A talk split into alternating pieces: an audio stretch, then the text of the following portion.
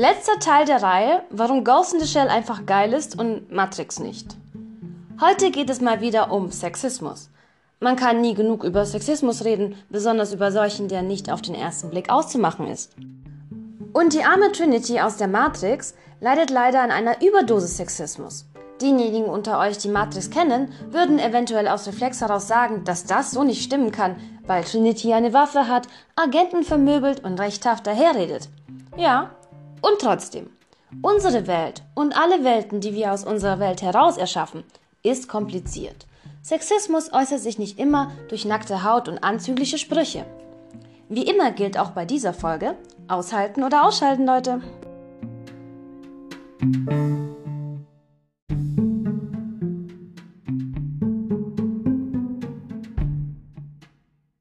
Nicht nur das Leitthema, also manipulierte oder erfundene Erinnerungen und Wahrnehmungen haben Matrix und Ghost in the Shell gemeinsam, sondern auch schlagfertige weibliche Charaktere. Auf der einen Seite haben wir Trinity, die sich nicht nur optisch, sondern auch kampfstiltechnisch Motoko Kusanagi annähert. Und auf der anderen Seite Motoko Kusanagi natürlich, die Hauptprotagonistin von Ghost in the Shell. Äußerlich gleichen sie sich wie ein Ei dem anderen. Und ja, und das war es aber auch. Leider übernahmen die Wachowski-Geschwister nicht die Persönlichkeit von Major Motoko, sondern legten Trinity zugunsten einer eigenwilligen Erlöser-Orakel-Schicksalsstory anders an. Besonders in Hinsicht auf die Eigenständigkeit ihres Handelns sowie in, in der Art, wie die Umgebung auf die Protagonistinnen reagiert, unterscheiden sich beide sehr, sehr stark voneinander. Trinity befindet sich zwischen zwei männlichen Hauptcharakteren, die ihr Verhalten dominieren und beeinflussen. Von der Autonomie und Zielstrebigkeit des Majors ist sie weit entfernt. Über Trinity steht ihr Vorgesetzter Morpheus, der die Rolle einer Vaterfigur einnimmt und Visionär der Bewegung ist. Wenig später kommt Neo hinzu, der Erlöser, Menschenretter und ihr zukünftiger. Nach dessen Erscheinen sie übrigens sogleich ihr Handeln und Denken komplett ausrichtet. Okay, sie ist verliebt und wer verliebt ist, der fixiert sich auf das Objekt seiner Begierde. Kein Problem, das verstehe ich. Wäre dann nicht diese besorgniserregende Ergebenheit und dieser Schicksalsglaube, die eine rationale, knallharte, kampf- und leidenserprobte Figur wie die ihre zu naiv, zu leicht beeinflussbar und damit extrem widersprüchlich wirken lassen? Widersprüchlichkeit dagegen ist etwas, was man dem Major nie vorwerfen kann, da sie im Film geradlinig und stets ihrer Rolle entsprechend handelt.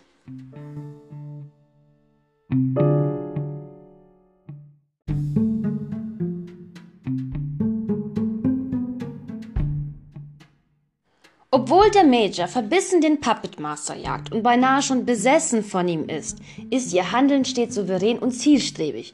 Sie agiert aus Eigeninteresse heraus und nicht aus beruflicher oder moralischer Verpflichtung oder Ergebenheit und erst recht nicht wegen einem Orakelspruch, was total absurd wäre in so einer technischen Welt. Auch sie hat einen Vorgesetzten, Aramaki, verfolgt aber ihre eigenen Ziele und zwar ohne Absprache. Der Major kommt gänzlich ohne Vaterfigur aus. Ihr Verhältnis zu Kollegen ist stets professionell und Batus leichte, schüchterne Annäherung lässt sie unbeachtet und unerwidert. Der Puppet Master sucht ihre Nähe, wie sie seine, aus einem Gefühl der Gleichheit und gegenseitiger Anziehung heraus und nicht durch prophetische Aufforderung wie bei Matrix. Das weibliche Geschlecht, das dem Major nie, auch wirklich nie im Weg steht, wird ausgerechnet Trinity zum Verhängnis. Der weibliche Körper des Majors spielt für sie selbst keine Rolle und ist somit auch nichts, was man als Angriffsfläche oder Schwäche auslegen kann. Sie ist, wie Austin Corbett richtig bemerkte, offensichtlich weiblich, aber nicht Frau. Anders als in Matrix. Also in Matrix gibt es da so eine Szene, wo Trinity Cypher schutzlos ausgeliefert ist. Und ähm, Cypher nutzt diese Situation, die äh, die Wachowski-Geschwister da geschaffen haben, um sich Trinity anzüglich und herablassend zu nähern. Also anders als in so einer Szene gibt es in Ghost in the Shell gar keinen Platz für sexuelle Übergriffe. Major Motoko wird nie Opfer einer solchen Situation. Das liegt mitunter daran, dass sie mit Abstand die schlagkräftigste und meist auch ranghöchste Person im Raum ist. Und nicht nur das. Sie ist auch jemand, der sich durch Autorität und Respekt Leute vom Hals halten kann und könnte, wenn es notwendig wäre überhaupt. Also die Situation ist ja gar nicht gegeben weil ihre Autorität auch nie in Frage gestellt wird. Auch hier eine Szene bei Matrix, ganz am Ende. Neo ist Frischling, er ist ganz neu dabei. Er hat überhaupt keine Ahnung, was abgeht. Trinity und Morpheus machen das schon seit Jahren. Sie kämpfen seit Jahren gegen die Matrix. Also sie sind alte Hasen. Und dennoch kommt Neo auf die Idee, Trinity davon abhalten zu wollen, ihn zu begleiten. Sie ist die, neben Morpheus, der ausgeschaltet ist, die ranghöchste Person auf dem Schiff. Man möchte das bei Ghost in the Shell vorstellen, wie die anderen versuchen, Major Motoko zum Bleiben zu überreden, weil sie eine Frau ist und es für sie als Agentin zu gefährlich wird. Das ist ein so urkomischer und absurder Gedanke. Aber er ist in Matrix tatsächlich möglich, weil die Matrix noch in solchen Kategorien wie schwach und Frau denkt.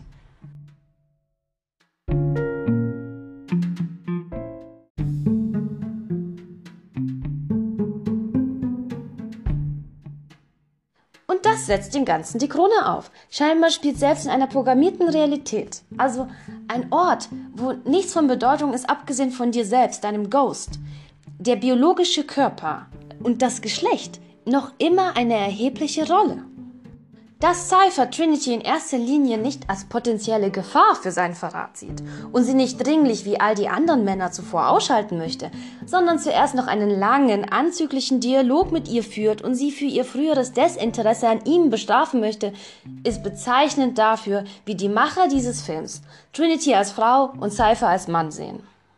Weil die Wachowski-Geschwister durch ihr Storytelling zulassen, dass Trinity in diesem Moment sexueller Nötigung schutzlos ausgeliefert ist, nehmen sie ihr die zuvor gegebene Souveränität und reduzieren sie als einzige im Film in einer Welt, die wahrhaftig andere Sorgen hat als Vergewaltigungsfantasien, auf ihr Geschlecht. Weder Morpheus noch Neo sind solchen sexuellen Anspielungen ausgeliefert, doch die zentrale starke Frau im Film wird damit konfrontiert, abgewertet und dadurch auch entschärft. Es ist, als ob ein ungeschriebenes Gesetz vom Filmbusiness verlangt, dass man starke weibliche Figuren auf sexistische Art und Weise darauf hinweisen müsste, dass sie nur so lange stark sind, solange man das billigt. Und Männer, die scheinbar ja auch alle gleich sind, für sie immer noch, trotz ihrer Stärke, auf einer ganz anderen Ebene zur Gefahr werden könnten. Paradoxerweise in solch einer Welt wie in der Matrix? Sie in so eine Situation zu manövrieren, ist unnötig und völlig rückständig.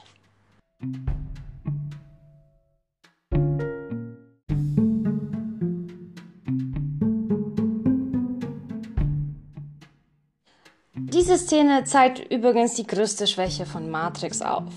Während in Ghost in the Shell für Dinge wie sexuelle Gewalt ja gar kein Platz ist, weil sich die Menschheit an einem fortschrittlichen Scheideweg befindet, schlagen sich die Menschen in Matrix unter enormer Lebensgefahr und Existenzangst immer noch mit ihrer größten Schwäche herum, und zwar mit sich selbst. Sie lernen absolut gar nichts aus ihren Fehlern. Und selbst die KI ist menschenähnlicher, als man es sich wünscht und erwartet. Ich meine, damit Agent Smith mit seiner Wut und seinem Mitteilungsbedürfnis. Mit der technikfeindlichen Sichtweise, gepaart mit stereotypischen Rollenverhalten und religiösen Wahn, liefert die Menschheit in Matrix mehr Argumente, sie zu vernichten, als dagegen. Denn wenn es nicht die Maschinen machen, dann machen es am Ende die Menschen selbst. So, das war es auch mit Ghost in the Shell und Matrix. Filme, die man gesehen haben muss, auch wenn ich den einen nicht sonderlich schätze. Also ich schätze ihn so gar nicht. Weiß nicht, ob das rübergekommen ist. Nächste Woche bespreche ich einen sehr, sehr trashigen Film, den man nur ab zwei Promille zu schätzen lernt. Bis nächste Woche und Grüße an die Füße.